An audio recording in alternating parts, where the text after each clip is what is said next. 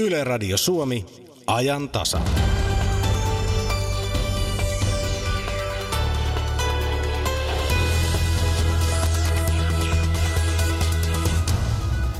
Miten suomen kieli pärjää suurten kielien puristuksessa? Helsingin yliopiston tutkimuksessa kartoitetaan suomalaisten arjessaan käyttämää kieltä maan satavuotisjuhlien aikaan. Tutkimuksesta ja kielestä ajantasan alkupuolella. Sotesoppaa ovat samentaneet poliittisten intohimojen ohella yksityisen ja julkisen sektorin edunvalvojat. Puhumme sotelobbauksesta ja siitä, mitä kiistelty asiakasseteli tarkoittaa kansalaisen kannalta. Ysärikatsaus vie meidät 20 vuotta ajassa taaksepäin ja lähetyksen lopussa tuttuun perjantaiseen tapaan Yle vastaa osuus. Tänään puhutaan lakiasioista. Studiossa on Ylen lakiasioiden johtaja Katri Olmo. Aivan aluksi kuitenkin hetki koripalloa. Studiossa on Akilainen. Hyvää perjantai-aamupäivää. Kahvipöytäkeskusteluissa moni on viimeistään varmaan kuullut, että suomalaiskoripalloilija Lauri Markkanen debytoi viime yönä maailman kovimmassa koripalloliigassa NBAssa. Markkasen saldo ottelussa oli 17 pistettä ja kahdeksan levypalloa. Tämähän on uusi Suomen ennätys 2000-luvun alussa. Hanno Möttölä teki parhaimmillaan NBA-ottelussa 14 pistettä. Markkasen Chicago kuitenkin hävisi ottelun itäisen konferenssin huippujoukkue Torontolle 101-117. Kuunnellaan aluksi lyhyt Lauri Markkasen oma yhteenveto pelistä heti ottelun jälkeen. No ei paras mahdollinen kuin hävittiin. Sitä lähdetään parantaa lauantaina, mutta jos oli jotain alkujännitystä, niin se on ainakin pois. Minkälainen, minkälainen fiilis sulla jäi ekasta pelistä tilastojen valossa? Mitä mulla oli? Öö, 17 8. No, kyllä siellä on aika monta levypalloa olisi, minkä olisi voinut saada enemmän pari helppoa heittoa. Semmoinen avaus, nyt se on takana. Näinhän ikinä voi tyytyväinen olla, että paljon parannettavaa ja sitä lähdetään tekemään heti huomenna treeneissä ja sitten lauantaina kotiavauksessa. Eka peli nyt on takana. Saiko olla omasta mielestä tarpeeksi palloja? No, oli siellä hetki, kun mä koin, että mulla olisi voinut antaa lisää palloa näin, mutta se on, miten peli täällä on. Että ei Niin, turhauttaako se kuitenkin? Siellä oli tilanteita screenin jälkeen, jossa pääsit poppaamaan tai se oli pienempi jätkä vastassa korin alla, niin tuliko sellainen olo missä vaiheessa, että antakaa nyt ihmeessä se pallo tänne? Joo, totta kai niin kuin, kuitenkin haluan ratkaista ja näin, niin että jos mä koen, että mulla on niin mismatchi siinä tai mulla on paikka, ei välttämättä itse saada heittoa, mutta luoda just sillä, että on pienempi jätkä vastassa luoda muille paikkoja, niin kyllä se niin vähän silleen turhauttaa, mutta ei sinne, niistä puhutaan sitä ja niistä selvit, selvitetään, mitä voidaan tehdä ensi kerralla paremmin. En niin kuin pakota mitään itse, että pelien tulla kyllä mun luokse. Sitten mä koin siinä, että oli hyviä paikkoja hyökätä ja sitten oli aika vapaat heitto sinne ei vaan osunut sitten lopussa näin. Se unelma on toteutunut. Ensimmäinen NBA-peli on nyt takana. Niin minkälainen kokemus oli? Monta vielä edessä? Joo, toivottavasti aika monta eessä vielä. Että kyllähän se oli makea fiilis pelata tuolla. Pelattiin viikko sitten jo jätki, noita jätkiä vastaan, mutta olihan se tuolla näiden hallissa eri. No kuinka paljon sä odotat itse asiassa sitten lauantaita, kun tulee kotiavaus?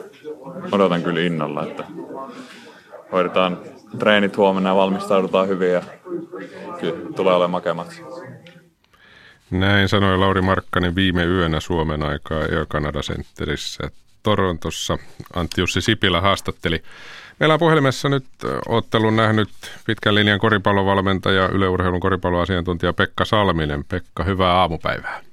Hyvää aamupäivää. Mitäs sinun silmiisi tuo Chicago Bullsin ja Toronto Raptorsin peli näytti?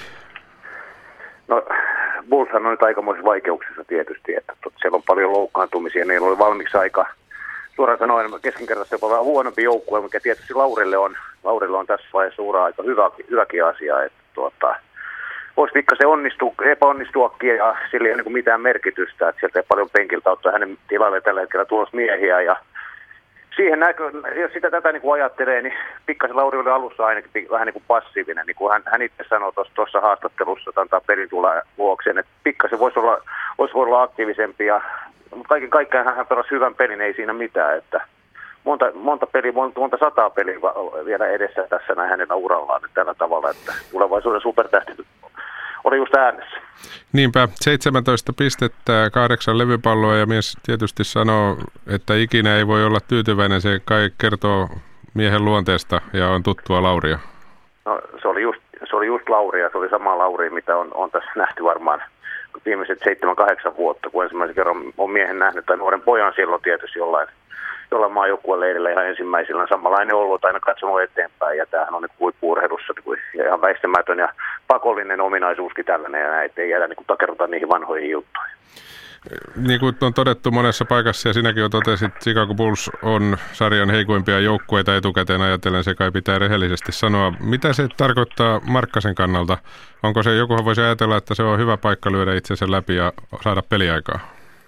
Se on, se on sitä, mutta totta kai se on myös häviäminen on kaikista tuska, tuskallisinta, mitä tässä urheilussa on, että Laurikaan ei ole tottunut häviämään, että viime vuonnakin pelasi todella voittavassa joukkueessa, että siinä on sitten oma opin paikkansa siinäkin, jos niitä häviöitä alkaa tulla, että millä tavalla ne käsittelee niin kuin henkilökohtaisella tasolla ja millä tavalla käsittelee joukkueena sen, sen häviämisen määrän, jos niitä on tullakseen. Mutta kuten sanottu, onhan siinä nyt iso mahdollisuus, ja kyllähän Lauri, Lauri eilen, jo, eilen jo näytti, tai nyt eilen viime yönä näytti jo, että tota, hän osaa käyttää nämä tilaisuudet, kun niitä tulee. Miten sinä näet hänen asemansa joukkueessa? Tuleeko sitä vastuuta ja niitä palloja, niin kuin tuossa todettiin? kyllä niitä tulee. Se on ihan varma juttu, että nyt vastassa oli sellainen joukkue, että taktisesti pelasi sillä tavalla, että ei ollut ihan niin yksilitteistä, että Lauri oli siellä, siellä porin, että kolme viivan takana vapaana. Että ne vaihtoi aika paljon, vaihtoi aika paljon noita screenejä ja ei syntynyt Laurille sellaisia tyypillisiä tilanteita. Hän pystyi, pystyi silti tekemään 17 pistettä siihen, että tota, sitten kun tulee tällaisia vähän perinteisempiä, pikkasen eri tavalla pelaavia joukkueita, niin Laurin vahvuudet tulee vielä enemmän esille. Kyllä, hyvältähän tämä näyttää Laurin kohdalta. Toivotaan näin ja lauantaina siis ensimmäinen kotipeli Chicagossa edessä. Kiitoksia valmentaja Pekka Salminen näistä arvioista. Hyvää päivänjatkoa. Kiitos sama, kiitos. Tämä on ajan tasa. Seuraavaksi puhutaan siitä, miltä satavuotiaan Suomen kielimaisema näyttää vuonna 2017, eli minkälaista kieltä eri-ikäiset suomalaiset ovat oppineet ja käyttävät arjessaan. Helsingin yliopistossa on alkanut asiaa selvittävä tutkimus. Tervetuloa ajantasaan hankkeen johtaja, suomen kielen tutkija Hanna Lappalainen. Kiitos. Aloitetaan vaikka nimenomaan tästä liikkeelle lähteneestä tutkimuksesta. Mistä siinä on kysymys? Mitä halutaan saada selville? Ajateltiin, että näin Suomen juhlavuonna niin on kiinnostavaa nähdä myös, minkälainen on todellakin tämä kielimaisema ja ajateltiin, että tutkitaan nyt sitten sataa suomalaista. Vähintäänkin sata on tarkoitus haastatella tämän vuoden aikana, ehkä osaa vielä sitten ensi vuoden alussa. Ja, ja nämä haastateltavat on eri ikäisiä, ihan alle 10-vuotiaista yli 100-vuotiaisiin. Eli ajatus löytää suomalaisia ihan kaikilta Suomen itsenäisyyden vuosikymmeniltä. Eikä pelkästään suomenkielisiä, vaan tietysti ruotsinkielisiä ja muita näitä perinteisiä kielivähemmistöjä, mutta yhtä lailla myös näitä ihan uusia kielivähemmistöjä halutaan mukaan tähän tutkimukseen. Niin, mitäs laaja otos, jos ensin puhutaan niistä kielistä, niin mitä kaikkia kieliä sinne mahtaa mukaan tulla vai riippuuko se sen mukaan, miten löydetään haastateltavia?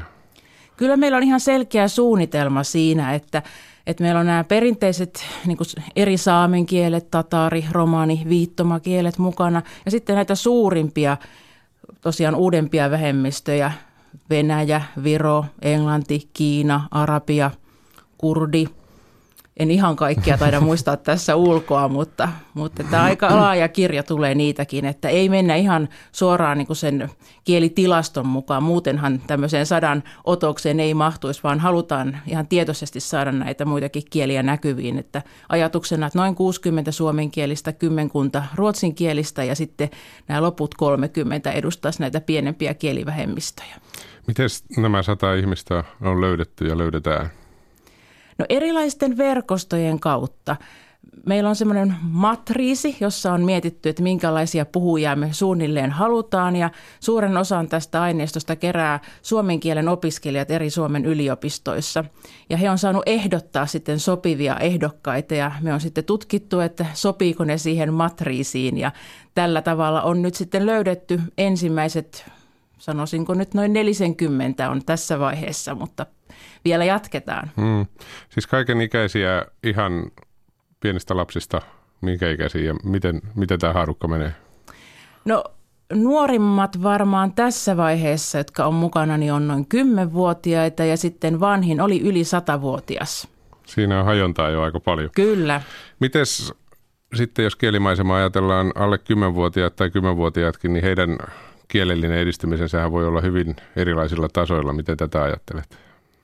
No totta kai variaatiota on kaikissa eri ikäryhmissä ja tämä on tietysti aivan sellainen pikkuruinen otos siitä kaikesta, mitä Suomessa on, mutta ajatellaan, että tämä on nyt parempi kuin ei mitään ja sanotaan, että alle 10-vuotiaalta täytyy tietysti kysyä pikkusen eri tavalla samoja asioita, mitä kysytään sitten vaikka 80-vuotiaalta, että täytyy vähän asetella sanoja toisin ja ehkä vähän painottaa enemmän vaikkapa harrastuksiin ja sitä kautta lähestyä sitä kieltä.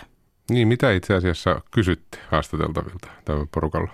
Meillä on aika laaja se kysy- kyselyrunko, mutta siinä kysellään ihan vähän niitä taustoja, että mistä päin on vanhemmat kotoisin, isovanhemmat kotoisin, onko huomannut, että heidän puhetapansa on erilaista, havaintoja omasta puhettavasta, muuttuuko se eri tilanteissa, mitä kieliä osaa, mitä eri kieliä käyttää, minkälainen suhde on näihin eri kieliin – Onko huomannut esimerkiksi muutoksia työelämän kielessä ja tämän tapaisia asioita?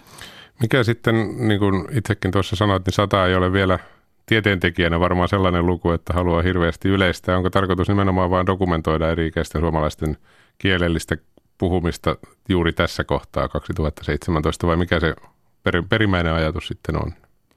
No kyllä se varmaan väkisin jää enemmän sitten juuri tällaisen kuvailun tasolle, mutta toisaalta kyllä sieltä tuostakin otoksesta varmasti niin kuin voi jo nähdä jotakin vähän yleisempiä tendenssejä, että ei tietysti niin kuin tilastollisessa mielessä voi yleistää, mutta jos ajatellaan, että joku vaikka innostuisi 25 tai 50 vuoden päästä tekemään jotain samanlaista, niin olisi aika jännittävää vertailla, että, että mitä sitten on tapahtunut. Milloin Hanna Lappalainen sitten on valmista? No, meillä on vuod- kolmeksi vuodeksi koneensäätiön rahoitus tässä ja tämä hanke alkoi kesäkuun alussa, että nyt ollaan vasta alkumetreillä, mutta kyllä ensimmäisiä tuloksia tai jotain tämmöistä konkreettista pitäisi olla esillä noin vuoden päästä. Meillä on tarkoitus sitten esitellä näyttelyn muodossa näitä tuloksia ja tässä on tämmöinen tieteen ja taiteen yhteistyöhanke, Eli meillä on myös valokuvaaja mukana. Osa näistä tutkittavista valokuvataan ja tässä näyttelyssä sitten esitellään näitä kuvia ja tekstejä ja ääninäytteitä ja tällä tavalla havainnollistetaan sitä kielimaisemaa. Joko se yhteistyökumppani olemassa, missä tätä voisitte mennä katsomaan? No tämä on nyt just neuvottelun alla, mutta toivotaan, että paikka selviää ihan näinä viikkoina. Eli ensi vuonna sitten johonkin aikaan varmaan, niin kuin totesit, niin hommaa katsottavissa? No, tavoitteena on, että se olisi loppuvuodesta 2018. Laajennetaan näkökulmaa Hanna Lappalainen kielen tutkijana. Miten suomen kielellä menee, jos puhutaan nyt suomen kielestä pelkästään tässä kohtaa, miten suomen kielellä menee tällä hetkellä? Sitä voi tietysti katsoa monesta näkökulmasta, että tietenkin niin kauan kun suomen kieltä käytetään, niin sillä menee, menee hyvin. Että niin kuin näin arjessa, niin me nähdään, että se elää monissa eri muodoissa ja suomalaiset käyttää sitä monin eri tavoin kirjoittamalla ja puhumalla ja tästä puolesta en ole mitenkään huolestunut. Mm. Kieli muuttuu aina, se kuuluu, kuuluu asiaan, mutta se on tietysti vähän huolestuttavaa, että esimerkiksi tietyillä aloilla ja tieteessä ja tällaisessa niin kuin helposti arvostetaan vaan englanninkielistä julkaisemista ja se on kovin kapea näköala, että huolestuttaa se, että kavennetaanko me itse sen käyttöalaa. Niin, onko se oikeasti, siitähän monessa paikassa puhutaan, kun kielestä puhutaan, tämä englannin valtava, valtava asema tässä suomenkin kielimaisemassa. Se koko ajan tuntuu lisääntymään ja sanoja väännetään englannin kielestä vastaamaan ikään kuin jotain suomalaista versiota. Onko se sellainen asia, joka sinusta kaventaa suomen kieltä? No toisaalta ajattelen näin, että kautta aikojen suomen kielen on lainattu eri kielistä. Se yksittäisten sanojen lainaaminen ei mun mielestä ole vielä se vaara, mutta se, että jos sitten niin kuin tietyissä tilanteissa ruvetaan toistuvasti vaan käyttämään suomea tai vain englantia, niin, niin se on huolestuttavampaa.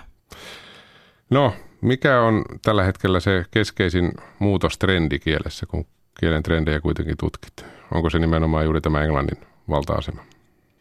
No se on varmaan yksi juonne tässä, että englannista lainataan paljon ja, ja otetaan ehkä kokonaisia fraaseja ja ja niin edelleen. Mutta totta kai sitten tietysti ihan niin kuin suomen kielen sisälläkin tapahtuu monenlaista.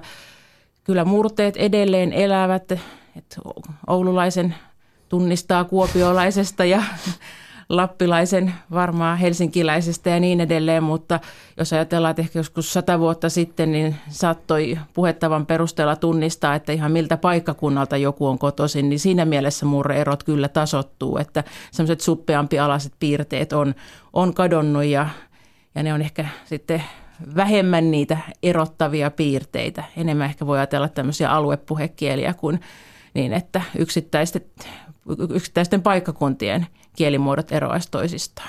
Mikä, miten sinä näet murteiden tulevaisuuden, koska kun ihmiset pakkautuvat tällaisiin kaupunkeihin, niin vä- väkisinhän siitä tulee enemmän ja enemmän yleiskieltä. Jos puhutaan esimerkiksi tästä pidemmällä aikajaksolla eteenpäin, niin onko sellainen vaara, että murteiden puhuminen vähenee ja murteita häviää? No kyllä semmoistakin joissakin maissa on tapahtunut, että murreerot on huomattavassa määrin tasottunut. Nyt toisaalta kuitenkin näyttää sille, että ihmiset on aika ylpeitäkin juuristaan ja, ja semmoinen asenneilmapiiri on suopeampi sille, että voi näyttää sitä taustaansa ja en usko, että tämä nyt aivan niin kuin lähitulevaisuuden asia ainakaan on, että nämä murteet kokonaan häviäisi. Totta kai muuttoliike sekoittaa ja monet ihmiset sanoo, että kun muuttaa toiseen ympäristöön, niin se jotenkin väkisinkin muuttaa mm-hmm. sitä puhetapaa. Mutta monen kokemus on myös se, että kun palaa sitten omiensa pariin tai sinne omalle paikkakunnalleen, niin aika nopeasti sitten taas löytyy se vanha tuttu vaihde. Niin, tuo on muuten totta ja nimenomaan se, mikä sanoit, ilmeisesti on käynyt vähän niin, että jossain kohtaa murteiden puhumista ei nyt ehkä hävetty, mutta jotain siihen suuntaan enemmän kuin nyt. Nyt annetaan tulla monta kertaa aika laveasti, jos, jos se tuntuu luontevalta. Eli sitä ei sillä tavalla enää mietitä kuin ehkä jossain kohtaa, sanotaan muutama vuosi tai vuosikymmen sitten. Joo, ihan selvästi asenneilmapiiri on muuttunut, että jos katsoo vaikkapa Pirkko Nuolijärven tutkimusta 80-luvulta suurten ikäluokkien muuttajista, jotka muutti eri puolelta – Helsinkiin, niin kyllä heillä on aika paljon semmoisia kielteisiä kokemuksia siitä, että miten heidän murteeseensa on suhtauduttu ja heillä on ollut semmoinen tunne, että sitä on ollut syytä piilottaa, mutta kyllä tuntuma on se, että tilanne on nyt vähän toinen. Mitäs tämä, kun alussa jo todettiin tämän tutkimuksen kautta, että on paljon kieliä, joita Suomessakin puhutaan. Mikä se merkitys, englantia, englannista jo puhuttiin, mutta onko näillä muilla kielillä jotain merkitystä suomen kielen kehitykseen? Tuleeko sieltä erilaisia vivahteita? No nyt tietysti tähän asti nämä on ollut aika pieniä nämä mm. vähemmistöt, mutta että kiinnostavaa on toki esimerkiksi sitten tämmöiset koulut, joissa on erikielisiä oppilaita ja he kommunikoi yhdessä, niin kyllä ainakin yksittäiset sanat tuntuu leviävän. Et esimerkiksi meillä Heini Lehtonen on tutkinut tällaisia monietnisiä nuorisoryhmiä ja sieltä nousee tiettyjä kielen käytänteitä, mutta me ollaan ehkä vähän alussa, jos verrataan moneen muuhun maahan, jossa on ollut pidempään enemmän erikielisiä ja isompia ryhmiä kuin meillä. No yksi asia, josta tietysti aina riittää mielipiteitä on se, että miten pitäisi puhua toiselle ihmiselle, sinutellaanko vai teititelläänkö. Miten teitittely jaksaa Suomessa tällä hetkellä? No se on vähän kahtalaisessa tilassa, että toisaalta tuntuu, että tämmöisessä viranomaisviestinnässä ja mediassa on siirrytty yhä enemmän sinutteluun, mutta sitten näyttää, että palvelualoilla on ollut jonkinlaista teitittelyn paluuta, että aika monetkin tämmöiset yritykset voi ohjeistaa nykyään työntekijöitään, että kaikkia asiakkaita tai vähänkin vanhempia ihmisiä pitäisi teititellä. Ja olen ainakin niin kuin omakohtainen havainto on se, että teitittelyä on enemmän kuin aikaisemmin. Eikä se varmaan nyt johdu siitä pelkästään, että on itse tullut tämmöisen vähän teitittelyikään. Niin se voi olla, että itsekin on sitä sukupolvea, että kun joku kaupan kassa, niin kuin nykyään saattaa yhtäkkiä yllättäen tapahtua, että kaupan kassa teitittelee aika useinkin, niin sitten miettii heti, että olenko minä jo niin vanha, mutta se kulttuurikin on varmaan muuttunut tässä matkan varrella. Mä luulen, että tämä on myös osittain sellainen ajatus, että me ollaan eurooppalaisia ja ollaan tietoisia siitä, että monissa Euroopan kielissä teititellään huomattavan paljon enemmän kuin Suomessa ja ajatellaan, että, että se on nyt se oikea tapa olla kohtelias. Tämmöisiä kommentteja on, on kuullut, mutta tämä kyllä kaipaisi vielä lisää tutkimusta. Niin, tässä on ehkä käynyt vähän se sama ilmiö, että jossain kohtaa tuntuu, että se häipyy kokonaan, mutta nyt se on tosiaan aika paljon vissiin palaamassa. Joo, semmoinen tuntuma on nyt ihan selvästi.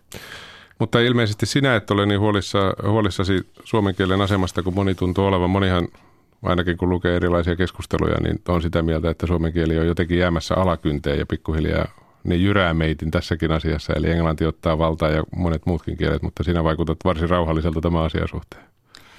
No tarkoitan nyt lähinnä sitä, että se on meistä itsestä kiinni ja meidän pitää siihen vaikuttaa, että kyllä mua, muakin huolestuttaa tämä, tämä trendi, että me en, yritin ehkä korostaa enemmän sitä, että mä en ole huolestunut yksittäisistä sanoista, mutta kyllä siitä, että jos suomen kielen käyttöala kaventuu, niin se on huolestuttavaa. Ja siinä meidän täytyy niin kuin taistella, että, että tarvitaan edelleen erilaista kirjallisuutta, julkaisemista myös suomen kielellä. Mietin juuri, että miten taistellaan, mutta siis sillä tavalla tietysti, että käytetään, kirjoitetaan ja puhutaan suomea nimenomaan, että käytetään sitä suomen kieltä. Ja se on se ratkaiseva asia. Ja jos sitten pannaan niin kuin liian tiukat kahleet, että sen pitää olla tietynlaista, niin se voi sitten kaventaa liikaa sitä, mutta nimenomaan, että käytetään sitä, annetaan sille tilaa, eikä niin kuin anneta periksi siinä, että, että, että kaiken pitää olla sillä tavalla kansainvälistä, että että vain englantia. Pitää muistaa, että on myös muita hyviä kieliä, joilla voi,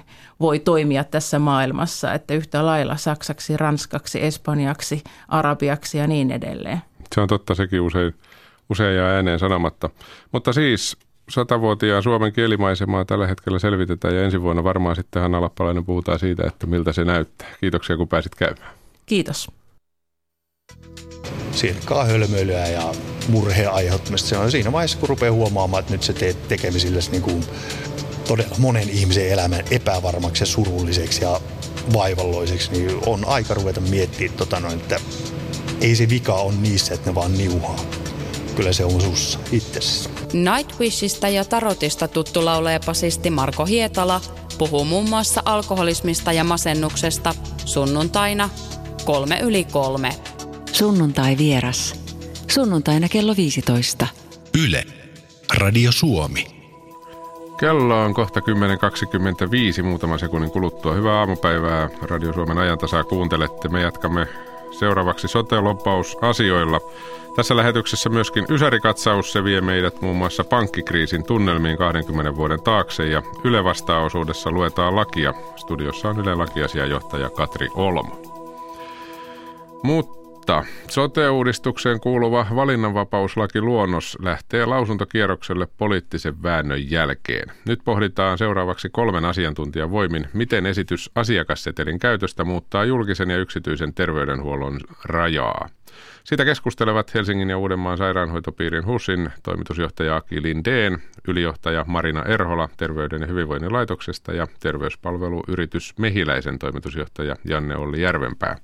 Olli Seuri haastattelee.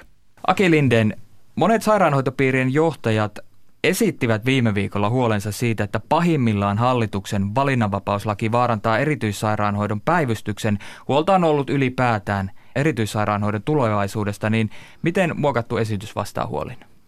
No minulla on ollut mahdollisuus eilen illalla myöhään tätä muokattua esitystä katsoa ja ne varsinaiset lakipykälät, nyt puhutaan ennen kaikkea 24 pykälästä ja siinä luetelluista kohdista, ovat hyvin vähän muuttuneet. Minulta tämä huoli ei ole poistunut. Olen kuullut, että lain perusteluihin on kirjattu sitten niitä tiettyjä varauksia ja ehtoja tälle asiakassetelille juuri tästä näkökulmasta katsottuna, mutta ja niistähän sitten päättäjät eilen erityisesti niitä korostivat, mutta Minusta lakipykälät eivät ole paljon viime viikkoisesta muuttuneet. Kerrataan se huoli ihan ydinkohti. No niin, juuri ajattelin tehdä. Eli kysymys on siitä, käytän ihan käytännöllistä esimerkkiä.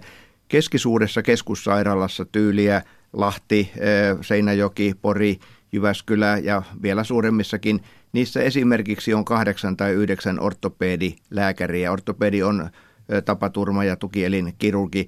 Ja nyt sitten, jos siitä toiminnasta, jota he siellä sairaalassa nyt tekevät, puolet ja jopa yli puolet menee sinne asiakassetelin piiriin, se tarkoittaa, että se toiminta tehdään yhtiöiden toimesta. Siinä voi tietenkin olla mukana maakunnan oma yhtiö, mutta se on joka tapauksessa ulkoistettu siitä sairaalasta yhtiöille ja silloin sinne ei jää päivystystä varten sinne sairaalan sisälle enää kuin kolme tai neljä ortopedia ja ne jokainen kahdeksan tarvittaisiin siihen päivystyksen pyörittämiseen.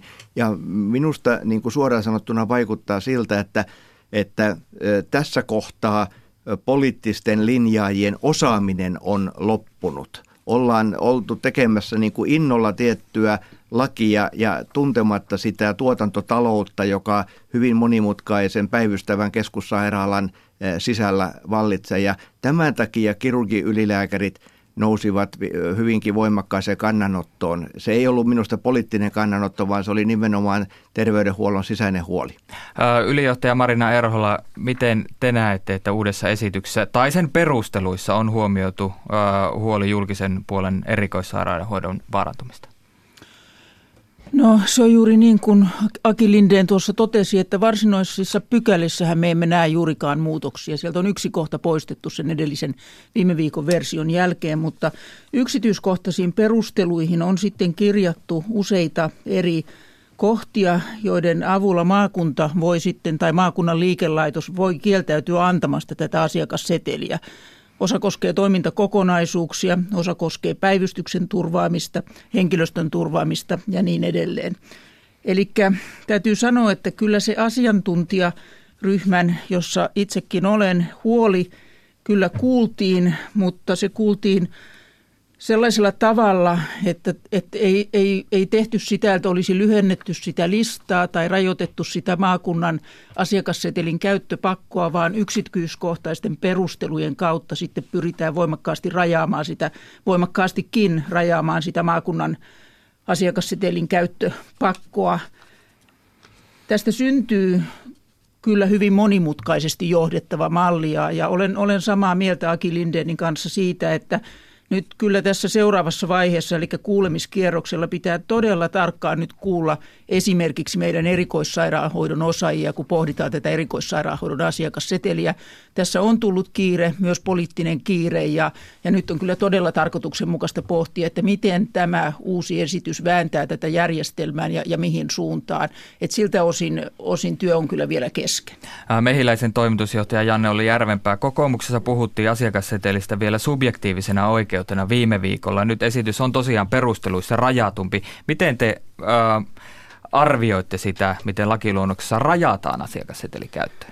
No, jos minä ensin vähän havainnollistaisin, että mistä, minkälaisessa käytännön tilanteessa tällaista asiakasseteliä voisi vois, vois tarvita, niin voisi kertoa ihan henkilökohtaisen esimerkin. Noin yhdeksän vuotta sitten mun vaimolla Johannalla tuli välilevyn pullistuma selkään ja, ja se, se e, ei, ei siinä normaalilla kuntoutuksella parantunut, vaan se paheni ja, ja sitten meillä oli – esikoisen aikaisen raskauden aikana se meni entistä huonommaksi ja, ja sitten hänen syntymänsä jälkeen se paheni niin pahaksi, että Johanna meni välillä jalat alta.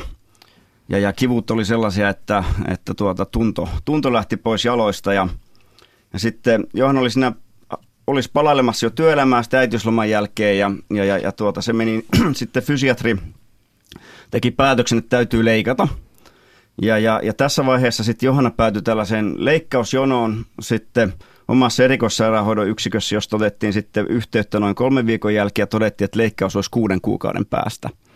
Ja, ja, ja tämä tarkoitti käytännössä sitä, että, työhön paluu olisi viivästynyt kuusi kuukautta ja, ja tietysti hirveätä henkilökohtaista kärsimystä ja odotusta aivan turhan takia. Tällainen esimerkki, tällainen tilanne mun mielestä on se, missä asiakasseteli seteli toimisi erittäin hyvin – Kyseessä on tällainen päiväkirurginen leikkaus, mikä pystytään useissa yksityissairaaloissa tekemään. Kustannus on muutama tuhat euroa ja, ja sillä pystytään välttämään useiden kymmenien tuhansien eurojen kustannukset yhteiskunnalle. Tästä pitääkin kysyä, kun asiakasseteleitä on jo nykyisin jonkin verran käytössä, niin äh, jos konkreettisilla esimerkkeillä, Aki Lindeen, miten tilanne muuttuisi? Tai on mu- ehkä muuttumassa, se lienee oikea sanamuoto. Tuo Janne Ollin esimerkki oli hyvä ja koskettava ja sanoisin, että tänä päivänä hän toi asia hoidetaan ostopalvelulla niin, että jos ei se sairaalan oma kapasiteetti riitä, niin ostetaan eli alihankitaan sitten yksityiseltä.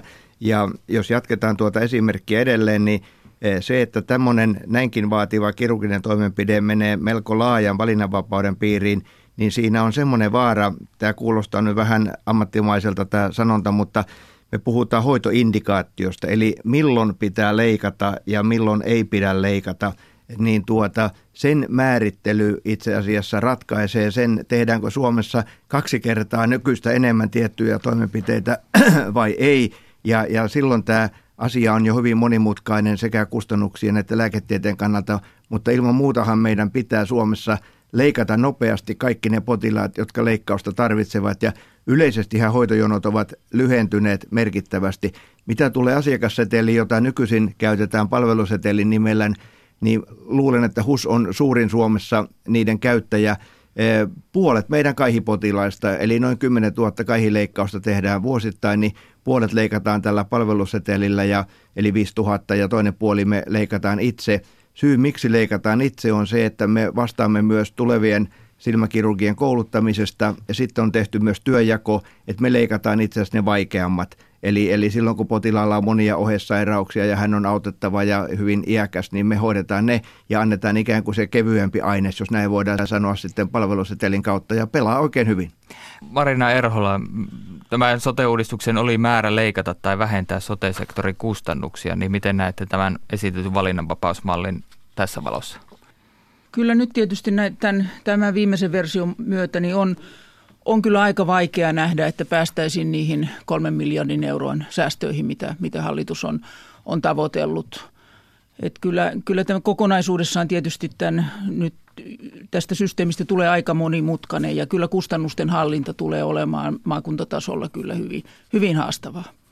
Janne oli Järvenpää, miten te näette, tämä ei ole tietenkään sellainen asia, mistä mehiläiset toimitusjohtaja pitää ensisijaisesti olla huolissaan, mutta tämän mahdollisen ehkä ylihoidon tai sen, että leikataanko liikaa. Esimerkiksi viime aikoina muistelen, että sekä joistakin tukielin leikkauksista, olkapääleikkauksista on tullut tietoa, että niitä tehdään, niitä leikkauksia liikaa.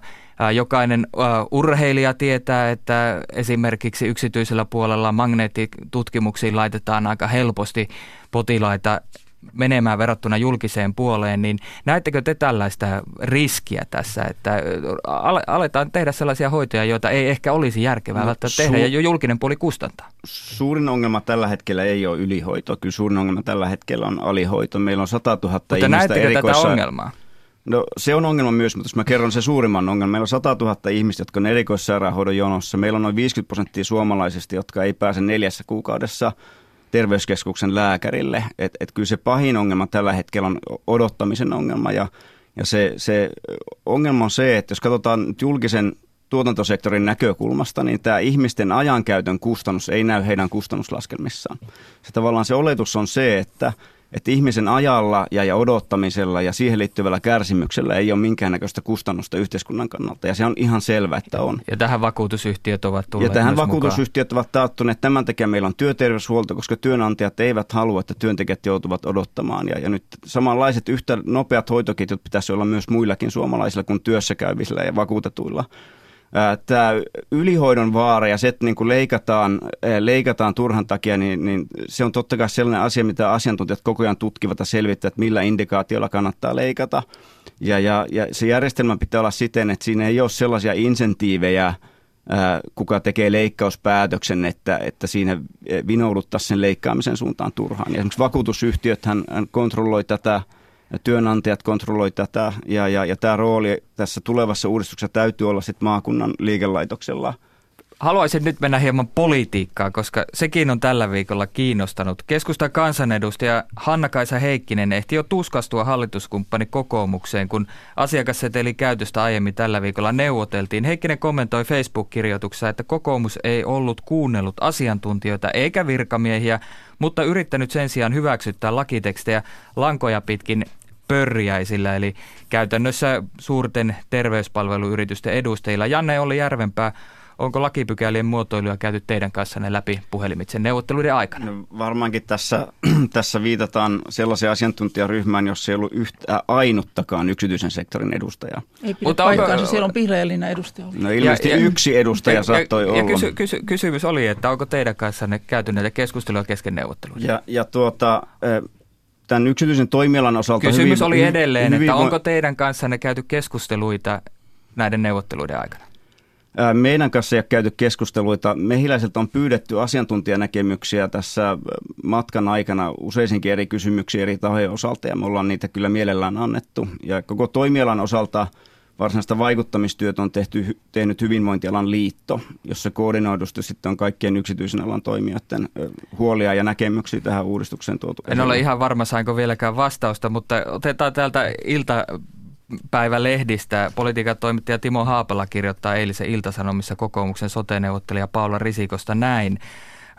Risikon kerrotaan kesken neuvottelujen lähtevän soittamaan tai vastaamaan kokoomusta lähellä olevien terveys- ja lääkärifirmojen tutuille loppareille. Eli tällöin puhutaan ihan yksittäistä firmoista ja tiedetään, että kokoomuksen entinen kansanedustaja Lasse Männistö on mehiläisen yhteiskuntasuhteiden johtaja. Niin onko lakipykälien muotoiluita käyty muiden teidän kanssanne tai muiden mehiläisen työntekijöiden kanssa läpi kesken neuvotteluiden? Ää, no siis ihan varmasti meiltä on kysytty, kysytty näkemyksiä tässä matkan aikana monen kertaan. Et minä en ole Risikon kanssa puhunut eikä mulle tullut tekstiviestejä, mutta että – No, miten te näette, yksityiset terveysfirmat ovat yksiä sote-uudistuksen hyötyistä ja teillä on näitä etuja valvottavana ja varmasti se on järkevääkin valvoa, mutta miten te pyritte vaikuttamaan sotelan? Mä sanoisin, jos katsotaan yleisesti tätä sotelan regulaation historiaa, niin, niin, niin se, se, se iso ongelma pitkään on ollut se, että yksityistä toimialaa ei ole kuultu juuri ollenkaan ja aivan liian vähän. Ja, ja kuitenkin me tuotetaan erittäin merkittävä osa jo nykyisistä sote-palveluista ilman sote-uudistusta.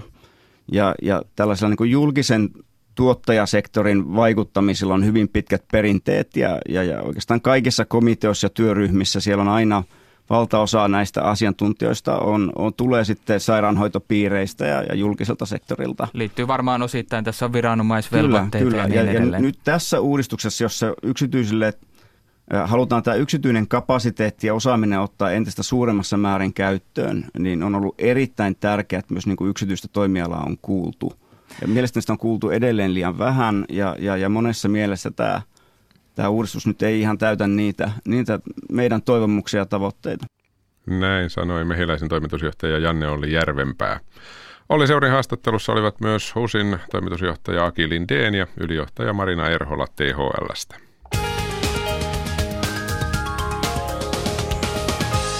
Kaksi liikennetiedotetta tähän väliin. Tie 45 Helsinki. Liikennetiedotetilanne jatkuu. Liikennevalot epäkunnossa. Poliisi ohjaa liikennettä siis tie 45 välillä Helsinki-Tuusula. Tarkempi paikka Käpylässä, Koskelan tien ja Mäkelän kadun risteys siellä. Liikennevalot epäkunnossa. Poliisi ohjaa liikennettä. Ja tie 1 välillä Helsinki-Turku Lohjalla, tarkempi paikka välillä Tervakorven tunneli, Pitkämäen tunneli, siellä tilanne on ohi. Siis tiellä 1 Lohjalla tilanne on ohi.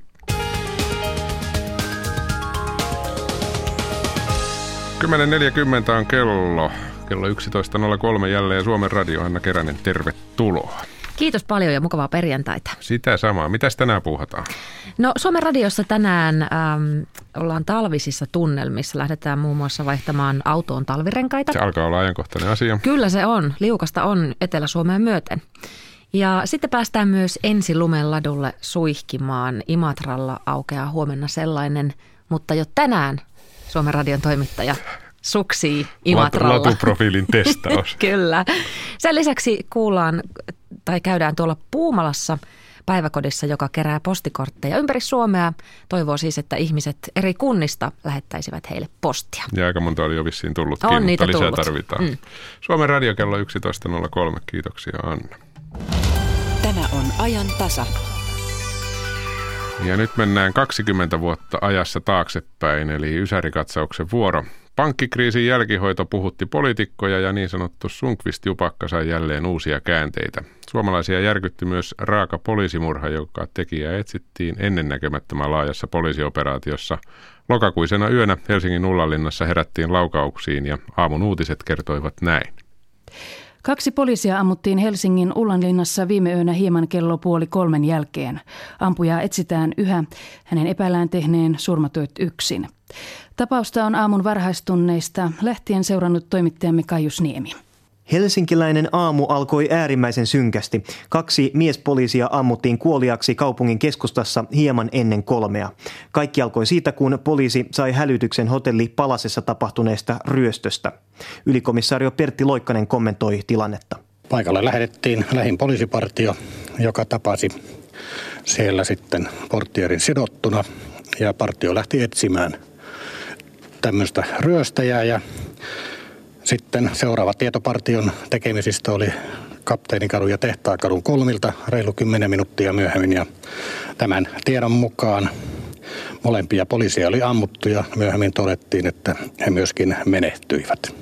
Lokakuisena aamuna 20 vuotta sitten Suomi heräsi harvinaiseen uutiseen poliisisurmista. Tanskalainen Sten Kristensen oli aamuyöllä ryöstänyt helsinkiläisen hotellin ja ampunut pakomatkalla eteensä tulleen poliisipartion. Ampumista seurasi laaja poliisioperaatio ja Kristensen otettiin kiinni neljä päivää myöhemmin. Virpi Väisänen. Tulivatko nämä poliisit jotenkin yllätetyksi vai, vai miten on mahdollista, että, että luotiliiveihin pukeutuneet poliisimiehet molemmat kuolivat?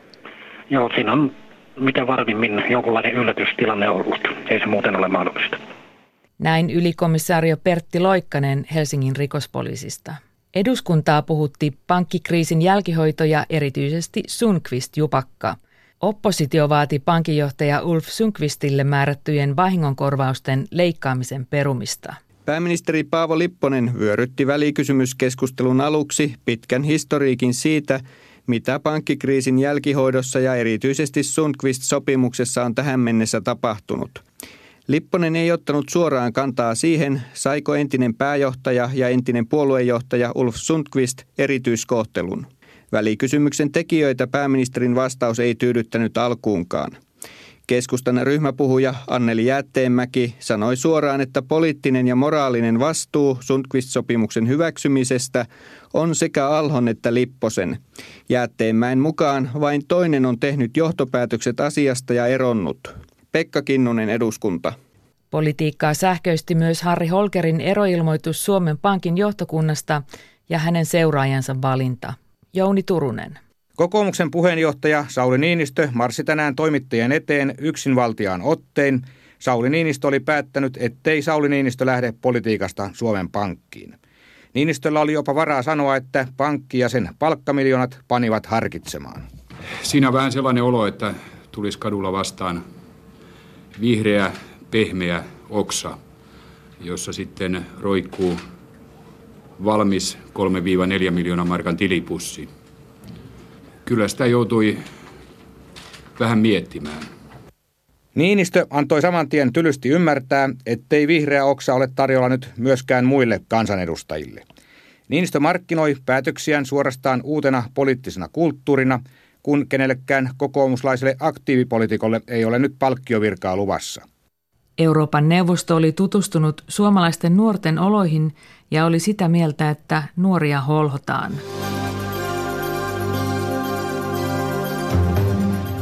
Euroopan neuvoston mielestä suomalaisnuoria holhotaan liikaa. Neuvosto toteaa raportissaan Suomen nuorisopolitiikasta, että nuoret eivät saa tehtyä itse päätöksiä, kun heidät pidetään kiinni koulussa, ammattioppilaitoksissa, yliopistoissa ja kaikenlaisissa työpajoissa tai kursseilla. Myös vapaa-aika on neuvoston mielestä liiankin hyvin järjestetty. Helsinkiläisnuoret eivät tänään allekirjoittaneet Euroopan neuvoston väitteitä. Ei kyllä, en ole kyllä itse huomannut, että kyllä niin kuin, aika lailla saa itse keksiä tekemisensä. Että niin kuin, mun mielestä ainakaan nuorille ei ole ainakaan liikaa mitään tekemistä järjestetty. Ja tuo työmarkkinatuki ehkä, se on kyllä mun mielestä pikkasen liioteltua, että varmaan pärjäs vähän vähemmälläkin. Se on niin kuin siitä omasta aktiivisuudesta kiinni ja miten hoitaa niin kuin asiansa. Et monet niin kuin jää siihen, siihen siihen tilaan ja siihen ajatukseen, että ei löydy töitä ja ei mun kannata edes hakea, koska mä en, mä en löydä mitään työtä.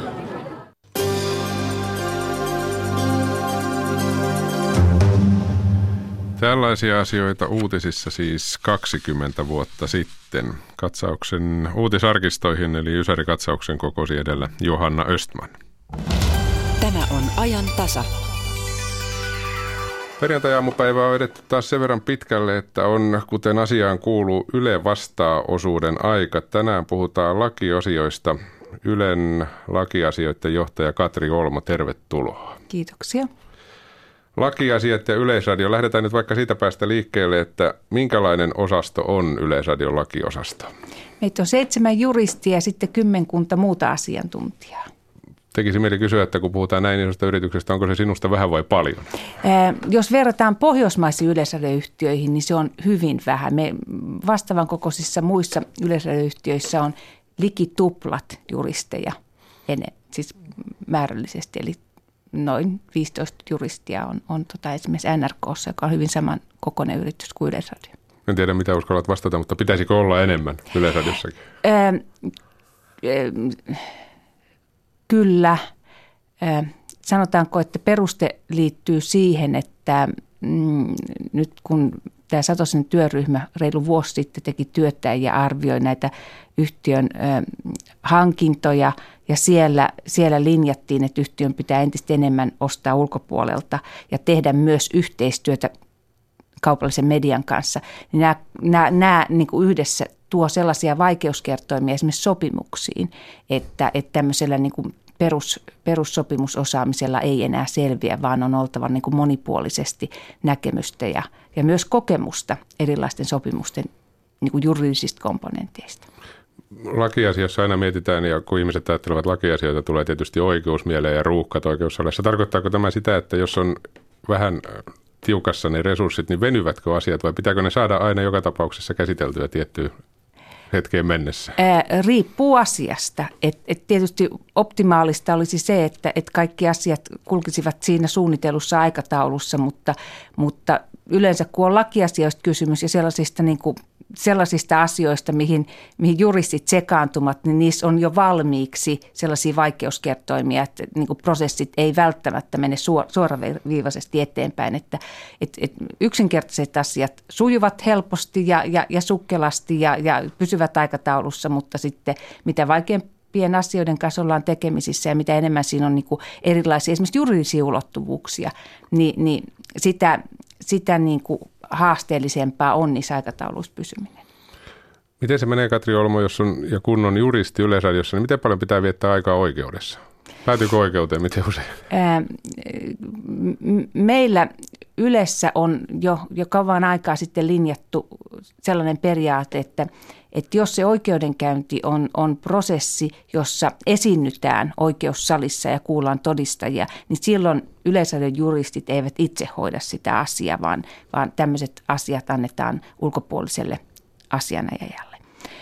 Toki me saatetaan näissäkin tilanteissa olla oikeudenkäynnissä ikään kuin sen asianajajan avustajana, jolloin, jolloin, tota, jolloin niin juristit yleensä ovat oikeudenkäynnissä läsnä, mutta tämä on, on harvinaisempaa, että, että, tota, että meillä on ollut nyt viimeisen kymmenen vuoden aikana yksi semmoinen vaativa oikeudenkäynti, missä itse asiassa ulkopuolinen asianajaja tarvitsi yleisradion apua siinä oikeudenkäynnissä ikään kuin avustamassa asianajajaa. Mm. Mutta muutoin sitten kun on tämmöisiä niin kuin kirjallisia prosesseja eli hallintoprosesseja, mitä nyt esimerkiksi hankintalaki, hankintalaki tyypimisillään on, niin, niin sellaisessa niin me hoidamme itse ja emme siis ole oikeudenkäynnissä mm. läsnä. Miksi se on haluttu antaa ulkopuoliselle lakimiehelle, jos joudutaan oikeuteen asti? varmasti aikanaan siinä on ollut perusteena se, että, että on haluttu ikään kuin tämmöinen ulkopuolinen, ulkopuolinen arvio ja asiantuntijuus sen jutun hyväksi. Eli jos ajatellaan sananvapausjutut on tällaisia useasti sellaisia, mitkä, mitkä, mitkä tavallaan toistuu, niin sellaisissa, kun me täällä Ylen sisällä konsultoimme kenties sitä samaa asiaa, niin se on sitten melkein kuin omaa asiaa hoitaisi ja ikinä ei pidä omaa asiaa mennä oikeudenkäyntiin hoitamaan, jolloin se ulkopuolinen näkemys siinä ikään kuin rikastaa sitä yleisradiossa jo syntynyttä näkemystä ja, ja sitten ehkä nähdään niitä, niitä, niitä seikkoja – siinä riidanalaisessa asiassa, mitä me täällä sisällä en, emme ole pystyneet ennakoimaan. Näin harvemmin, mutta periaatteessa tämä on se ajatus. Niin, eli periaatteessa ihan sama tilanne kuin kuka tahansa kansalainen, joka oikeuteen menee palkkaa asiana ja joka tietää asiasta Kyllä. myöskin sen toisen näkökulman. No Katri Olmo, asianajajan juristin työ Yleisradiossa, minkälainen on sinun tyypillinen työpäiväsi? Mitä siinä tapahtuu? Äh, minun työhöni erityisesti tällä hetkellä kuuluu hallinnon ö, juridiikka yleisradiossa, eli yhtiön, yhtiön asiat. Se tarkoittaa sitä, että hallituksen ja hallintoneuvoston ö, kokoukset, niissä käsitellään oikeita asioita tai niitä asioita, mitä siellä pitää käsitellä, ne on, ne on hyvin valmisteltu ja, ja sitten päätökset pistetään täytäntöön sillä tavoin, kun, kun on päätetty. Ja, ja tota, näiden asioiden kanssa hyvin paljon ö, olen likipäivittäin tekemisissä ja, ja, ja valmistelen tällaista kokonaisuutta. Tässä on jo puhuttu tekijänoikeusasioista muun muassa. Mikä on sellainen tyypillinen asia, joka lakiosastolle tulee? Mitä ne yleensä ovat? tekijänoikeusasiat, me, me tavallaan niin toimitaan kahdella eri rintamalla. Toisaalta me pidetään huoli siitä, että ohjelman tekijöillä on riittävä käsitys siitä, mitä, minkälaisia tekijänoikeudella suojattuja materiaaleja siinä ohjelmassa voi hyödyntää. Ja, ja siinä me tietysti annetaan yksityiskohtaista neuvontaa ja, ja meillä on runsaasti ohjeita tähän asiaan liittyen. Mutta sitten toinen puoli meidän osaston toiminnasta liittyy näihin kollektiivisopimuksiin, joilla Yle hankkii tekijänoikeuksia. Esimerkiksi kun Yle radiokanavilla soi musiikki, niin sen musiik- oikeus soittaa sitä musiikkia perustuu tämmöisiin kollektiivisiin sopimuksiin sekä äänilevytuottajien että muusikkojen – että toisaalta säveltäjä- ja sovittajien kanssa tehtyihin sopimuksiin. Hmm. Sitten myös kollektiivisilla sopimuksilla hankitaan kaikki tekijöiden oikeudet. Kaikkien yleisradio, yleisradiossa sisältöjä tekevien oikeudet hankitaan kollektiivisilla sopimuksilla, jos me tehdään omaa draamaa, näyttelijöiden – näytelmäkirjailijoiden, kirjailijoiden, muusikoiden, niin, niin edelleen. Oikeudet hankitaan kollektiivisilla sopimuksilla. Ja tällaisia sopimuksia me myös teemme tuolla lakiosastolla. Niin, eli joku muu, jos mietitään esimerkiksi oikeuksien hankkimista, jokuhan vääntää hinnasta, mutta lakiosasto on sitten tässä muotopuolessa mukana nimenomaan, että miten se hoidetaan. Ää, perinne on ollut sellainen, että koska nämä sopimukset koskee koko yhtiötä – niin me olemme mukana myös siinä hintaneuvottelussa. Okay. Ja, ja, ja tähän on sellainen perimä, että, että esimerkiksi pohjoismaisissa yleisradioyhtiöissä ää, juristit pitävät yhtä, ja kaikki juristit neuvottelevat näistä, näistä tota, ää, hin, myös hinnoista – ja, ja, ja silloin, silloin tietysti niin meille syntyy yhteinen käsitys siitä, että, että tota, mikä se oikea taso on ja minkälaisia oikeuksia hankitaan. Eli rooli on aika laaja loppujen La, Kyllä. No entä sitten tällaiset asiat, kun ihmiset tietysti ohjelmista niin sanotusti pahoittavat mielensä usein, jotakuta on kohdeltu jonkun mielestä huonosti. Minkälainen kynnys täytyy ylittyä, Katri Olmo, että lakiosastolle asti asia tulee? Mitä pitää tapahtua? Voiko sitä jotenkin kuvata? Se on, se on, se on harvinaista. Se on harvinaista, että, että tota, vuosittain joitakin yksittäisiä, ehkä, ehkä enemmän juuri tuolla sananvapauden käyttämispuolella, eli, eli yksityiselämän suojaan liittyvissä kysymyksissä on joitakin yhteydenottoja, mutta se on, se on harvinaisempaa. Suoraan oikeastaan otetaan niihin ohjelman tekijöihin ja, tai vastaavaan toimittajan yhteyttä. Eli harvoin on kyse siitä, että lakia olisi kuitenkaan rikottu. Puhutaan enemmän hyvistä tavoista ja tämän tyyppisistä asioista. Kyllä. No entäs sitten ennaltaehkäisy, jos ajatellaan vaikka uutista, kuinka paljon teidän työhönne liittyy se, että jostain uutistoimituksesta tai uutistoimituksesta sanotaan jostain sen osasta, että nyt tulisi tällaista ja tällaista tekeillä, että uskotaanko tätä tehdä? Tota, tämä, tämä työ on, on niin mielestäni oikein hyvässä mallissa, että, että toimittajathan osaavat ja tuntevat sananvapauden sisällön ja rajoitukset todella hyvin. Se on sitä to- toimittajan niin kuin ammattiosaamista. Mutta aina tulee tilanteita, joissa pitää konsultoida jotakin, jotakin jolla on ehkä niin kuin toisen tyyppinen näkemys siihen sananvapauteen, nimenomaan siihen niin kuin juridiikan ää, alueeseen – ja, ja, tota, ja kyllä, kyllä itse pidän sitä niin kuin kohtuullisen, kohtuullisen niin kuin hyvällä tolalla sitä yhteydenottofrekvenssiä, jossa niin kuin ennakoivasti ymmärretään, että tässä saattaa olla ongelma, että mitäköhän juristi tästä sanoisi. Hmm. Onko tällaisia asioita, osaatko yhtään kuvata, miten usein niitä tulee vastaan? Ää, viikoittain useampia. Eli aika tiukka tahti. Tästä saa Katri Olmo tästä kokonaisuudesta sellaisen kuvan, että aika paljon enemmän on kuitenkin tällaista sopimusten neuvottelua, ennaltaehkäisyä niin sanotusti, kuin sitä varsinaista niin sanottua riitelyä, mikä voisi kuvitella, että lakiosastolla paljon on. Onko se oikea kuva? Se on aivan oikea kuva, että meillä on itse asiassa, minulla on muodostunut sellainen käsitys, että yleisradioa pidetään hyvin, hyvin tota, äh, hyvänä äh, tekijänoikeuksien noudattajana, eli noudatamme tekijänoikeuksia aika tunnollisesti, jotenka niillä asioilla emme ole käräjillä. Ja sitten nämä niin kuin ohjelmatoiminnan muuhun sisältöön liittyvät oikeudelliset kysymykset kuin tekijäoikeuksia. Eli tähän sana, näihin sananvapauksiin liittyvät kysymykset, niin niissä kyllä niin kuin sanottu, niin toimittajat on hyvin osaavia. Ne, he osaavat myös ennakoida tai te osaatte ennakoida hirveän hyvin. Että kyllä, kyllä se tavallaan ennakkoon hyvin paljon niin kuin sekä sovitaan asioita että valmistellaan asioita niin, että, että niitä niin kuin sellaisia ei-toivottuja tilanteita olisi mahdollisimman vähän. Toivotaan näin myöskin kuuntelijoiden ja katselijoiden kannalta. Kiitoksia Ylen lakiasioiden johtaja Katri Olmo. Kiitos.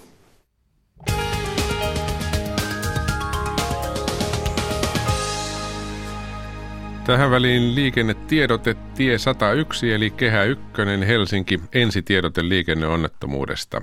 Tie 101 eli Kehä 1 Helsinki, tarkempi paikka Tuusulan väylän liittymä. Sinne ensitiedote liikenneonnettomuudesta.